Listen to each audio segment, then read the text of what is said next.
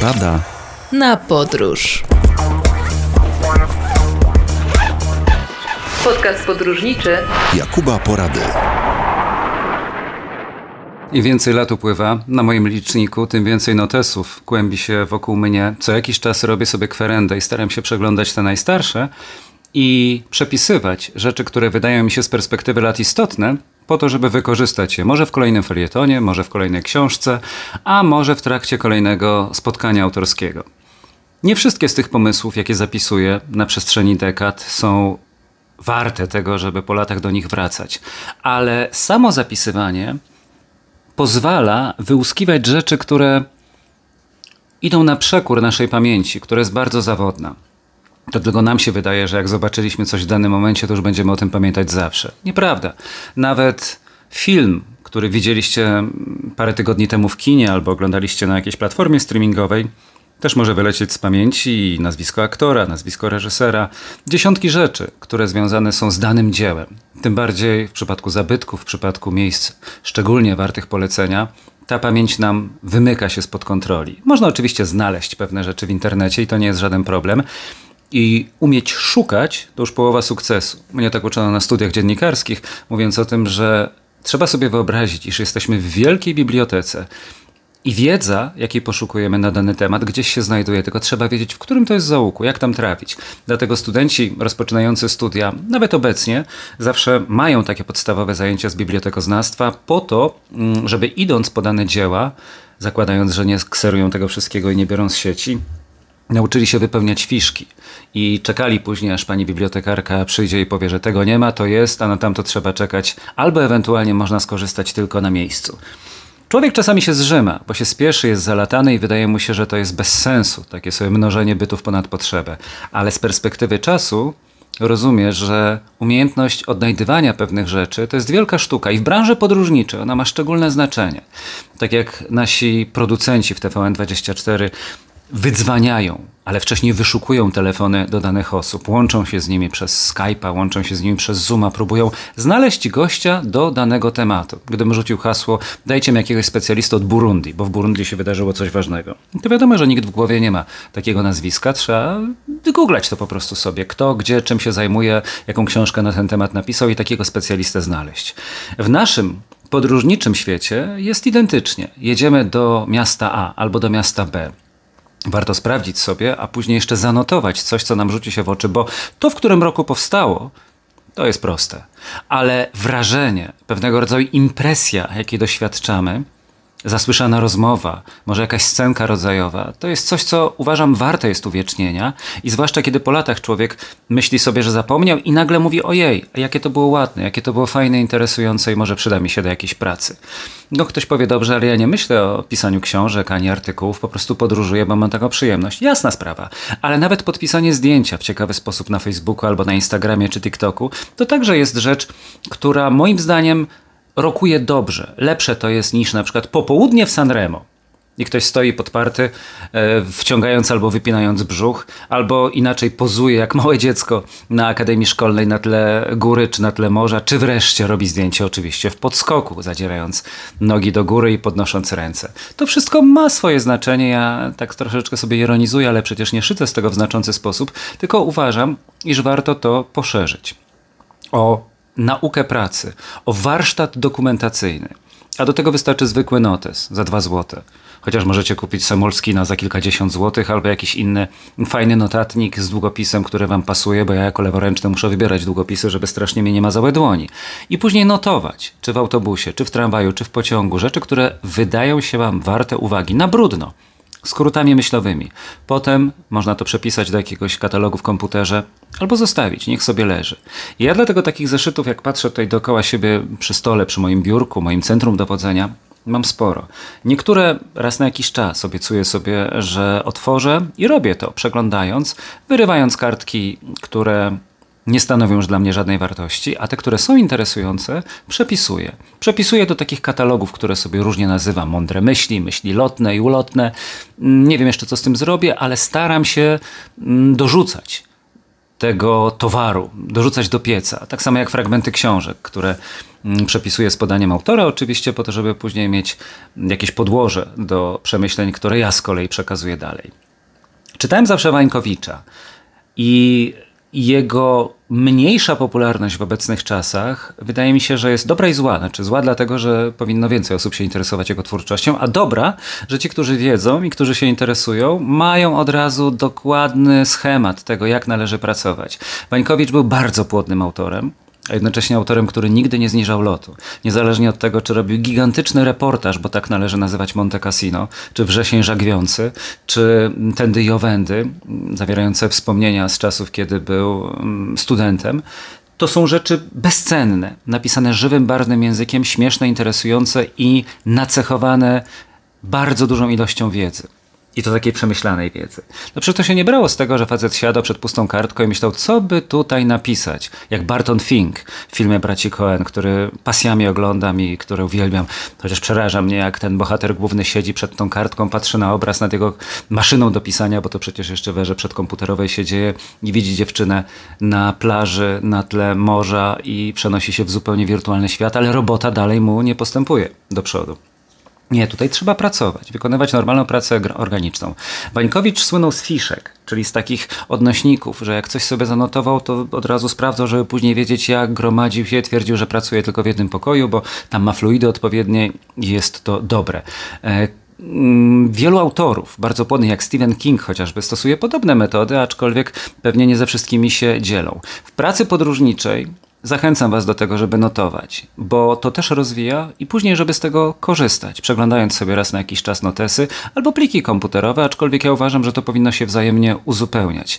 Warsztat twórczy e, Wańkowicza niech posłuży jako konieczność tworzenia archiwum, tak jak każda stacja telewizyjna ma swoje archiwum, e, a na to składały się w przypadku Wańkowicza teczki z rękopisami podzielone na działy z korespondencją, z recenzjami, z umowami, z materiałami przeznaczonymi do wznowień.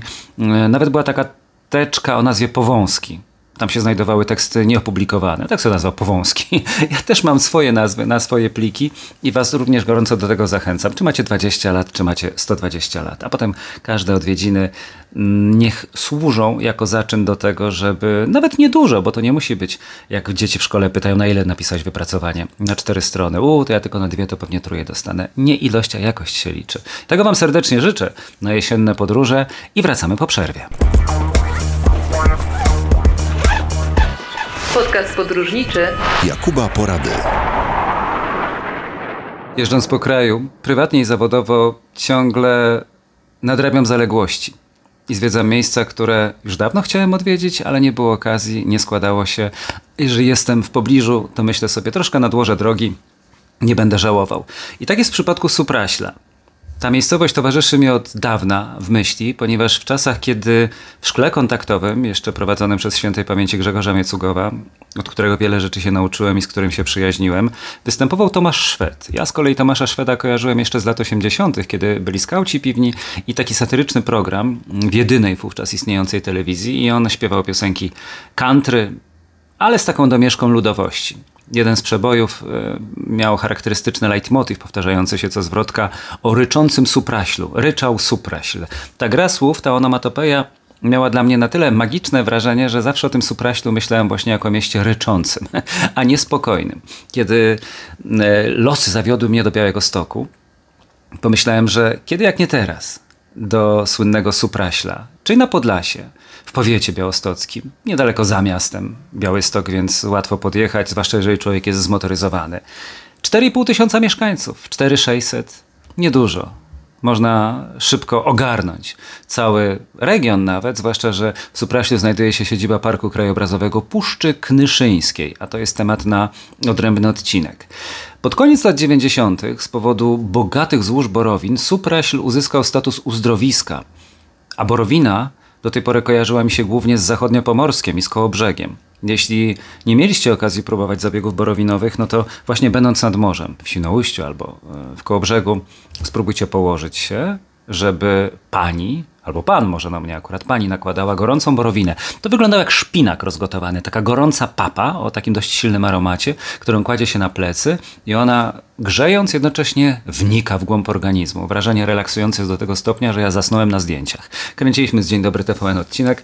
Na chwilę mnie zostawili, żeby dokrętki zrobić gdzieś tam na korytarzu czy na zewnątrz budynku, a ja tak sobie leżałem z 10-15 minut i nawet nie wiem kiedy kimnąłem. tak zapamiętałem to jako wspaniałą rozrywkę. No więc w Supraślu także bogate złoża są borowin, więc ten mikroklimat i brak ośrodków przemysłowych oznacza walory ekologiczne i czystość powietrza. Co do tego, do tego mm, różnorodność kulturowa, dlatego że już pod koniec XVIII wieku w mieście wybudowano synagogę była społeczność żydowska, mm, była mieszana prawosławno-katolicka społeczność, no i oczywiście losy historii, które sprawiały, że mm, różne fronty się tam przetaczały, że e, później w 1939 roku e, zajęły to miasto wojska niemieckie, a potem po odstąpieniu, na mocy przecież traktatu pomiędzy Hitlerem a Stalinem, Armia Czerwona. Każdy niszczył na swój sposób, każdy sprawiał, że mieszkańcy mieli coraz gorzej, no ale na szczęście udało się to jakoś przetrwać, w związku z tym dzisiaj mm, możemy uczyć się tej historii, a przy okazji oglądać ślady historii, jak pomnik upamiętniający zwycięstwo nad bolszewikami w 1920 roku, albo mm, porównując główną ulicę miasta z tą na zdjęciach archiwalnych w internecie, jak wyglądała na przykład w 1936 roku. Rzeka Supraśl przeurocza, w Supraślu i w okolicy z oddali widocznym monasterem, to jest coś, co również powinno znajdować się na mapie mm, takiej podróży, a także dom ludowy. Obecnie to jest sala kinowo-koncertowa, modernistyczny budynek wzniesiony w połowie lat 30. według projektu mm, architekta Jarosława Giryna. Mamy kaplicę świętego Jerzego Zwycięzcy na cmentarzu prawosławnym w Podsupraślu, wybudowane na początku 1901 mm, roku. No i obecnie także dobry dojazd, więc pod każdym względem ten Supraśl powinien dobrze się kojarzyć. Zresztą tam taka impreza była, chyba dalej jest y, organizowana jak uroczysko. To jest spotkanie z naturą i sztuką.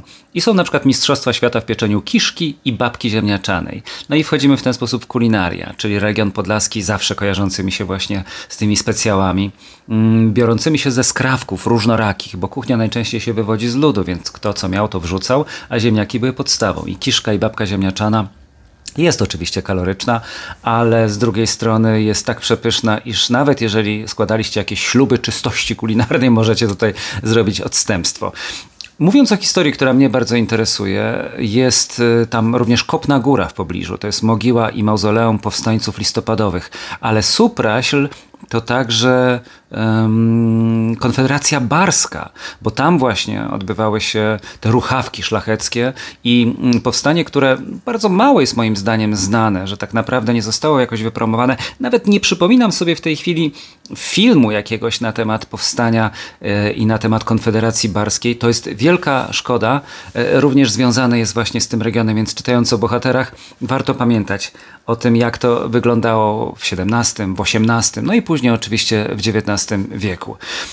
Uczmy się tego i jedźmy do Supraśla, dlatego że ten charakter i klimat miasta no, rozbudowane o lekturę przypomni nam rzeczywiście, jak wyglądała dawniej Rzeczpospolita. Warto wiedzieć, że w 1770 roku, skoro mówię o Konfederacji Barskiej, w drukarni Ojców Bazylianów wydano po polsku, właśnie na potrzeby Konfederacji Barskiej, podręcznik taktyki i wojny partyzanckiej Luisa Geneya.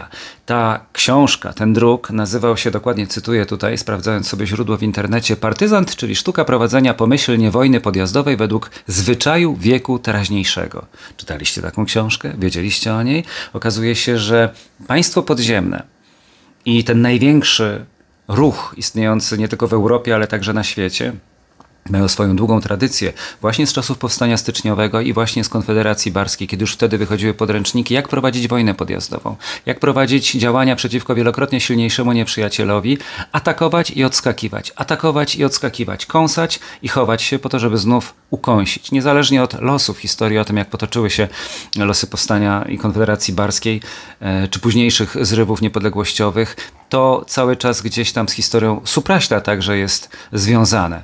Zwłaszcza, że miasto było kiedyś jeszcze w XVI wieku e, w powiecie grodzieńskim województwa trockiego Wielkiego Księstwa Litewskiego. Te styki kultur są istotne do dziś, dlatego mm, e, tak całościowo i skażąc oczywiście po tematach, traktuję miasto jako dobry mm, obiekt do spędzenia weekendu i do powracania tam w trakcie kolejnych. Mam nadzieję, że spotkamy się może właśnie w Supraślu, czego Wam i sobie również gorąco życzę. Dziękuję bardzo, do usłyszenia w programie Porada na podróż w następnej audycji.